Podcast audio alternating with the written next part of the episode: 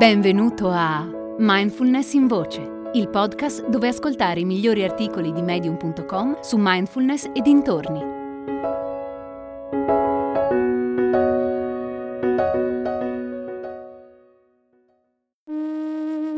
A settembre iniziano i nuovi corsi di mindfulness online per aiutarti a vivere con meno stress, più consapevolezza e più serenità corsi personalizzati per soddisfare ogni esigenza di apprendimento. Se vuoi imparare a meditare o coltivare la tua pratica con il sostegno di un gruppo, visita mindfulnessbergamo.net barra corsi.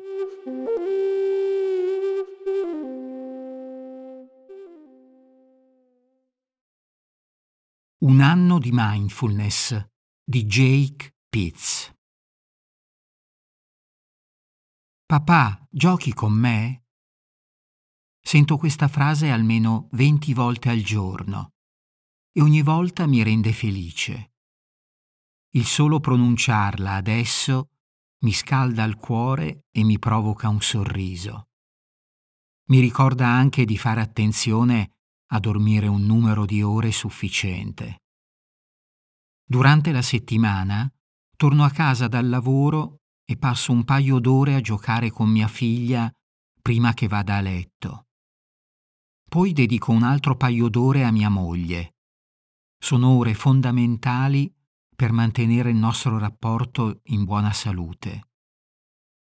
Uno degli obiettivi che mi sono dato per quest'anno, oltre a quello di meditare ogni giorno, è di essere sempre pienamente presente per mia moglie e mia figlia. I primi anni di un figlio volano via in un batter d'occhio. Lo stesso vale per gli anni di matrimonio. Non voglio un giorno guardarmi indietro e rendermi conto che il cellulare ha rovinato la mia relazione con la famiglia. Oppure che stare sempre a pensare al lavoro mi ha impedito di godermi una passeggiata con loro. Mi occupo di tante cose.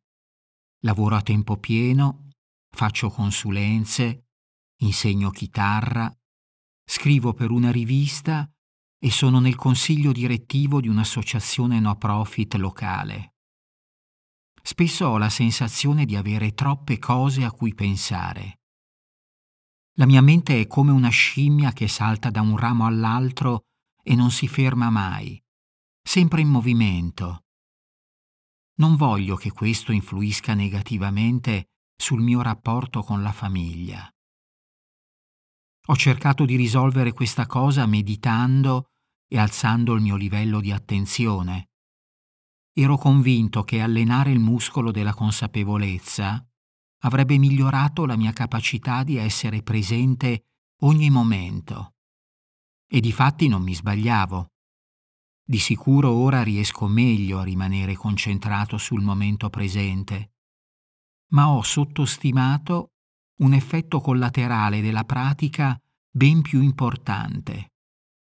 E cioè, ora so essere gentile verso me stesso anche quando mi distraggo.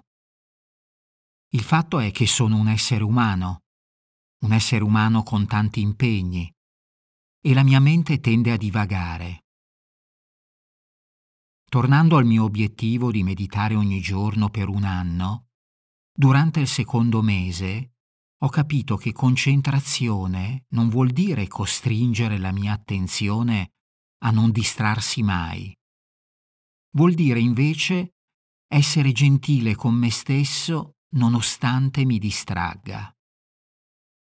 In quest'ultimo mese ho meditato ancorando la mia attenzione al respiro e riportandola lì con gentilezza ogni volta che si distraeva. E l'ho fatto sempre con un sorriso. Praticando in questo modo, la mia relazione con me stesso e con i miei cari è migliorata. Quando i pensieri mi invadono e mi distraggono dalla famiglia, non sono più così severo con me stesso. Ora riporto gentilmente l'attenzione al momento presente. Quando mia moglie o mia figlia reclamano la mia attenzione nel bel mezzo di una situazione difficile, non reagisco più come prima. Ora le accolgo con gentilezza perché mi stimolano a tornare nel qui e ora. Questo modo di praticare mi ha aiutato a portare più gentilezza nella mia vita e avendo allenato la mia mente alla gentilezza, anche le mie relazioni ne hanno avuto beneficio. È la ricompensa che ottieni quando sei pienamente presente. Non solo sviluppi un'attenzione totale, ma agisci anche secondo le tue intenzioni. Per troppo tempo ho considerato la concentrazione come un semplice fattore mentale. Grazie alla pratica di quest'ultimo mese, ho potuto infondere nel momento presente l'energia e il calore delle mie emozioni. Quelli appena trascorsi sono stati 30 giorni straordinari. Non vedo l'ora di raccontarti cosa ho scoperto durante il mio terzo mese di meditazione. A presto.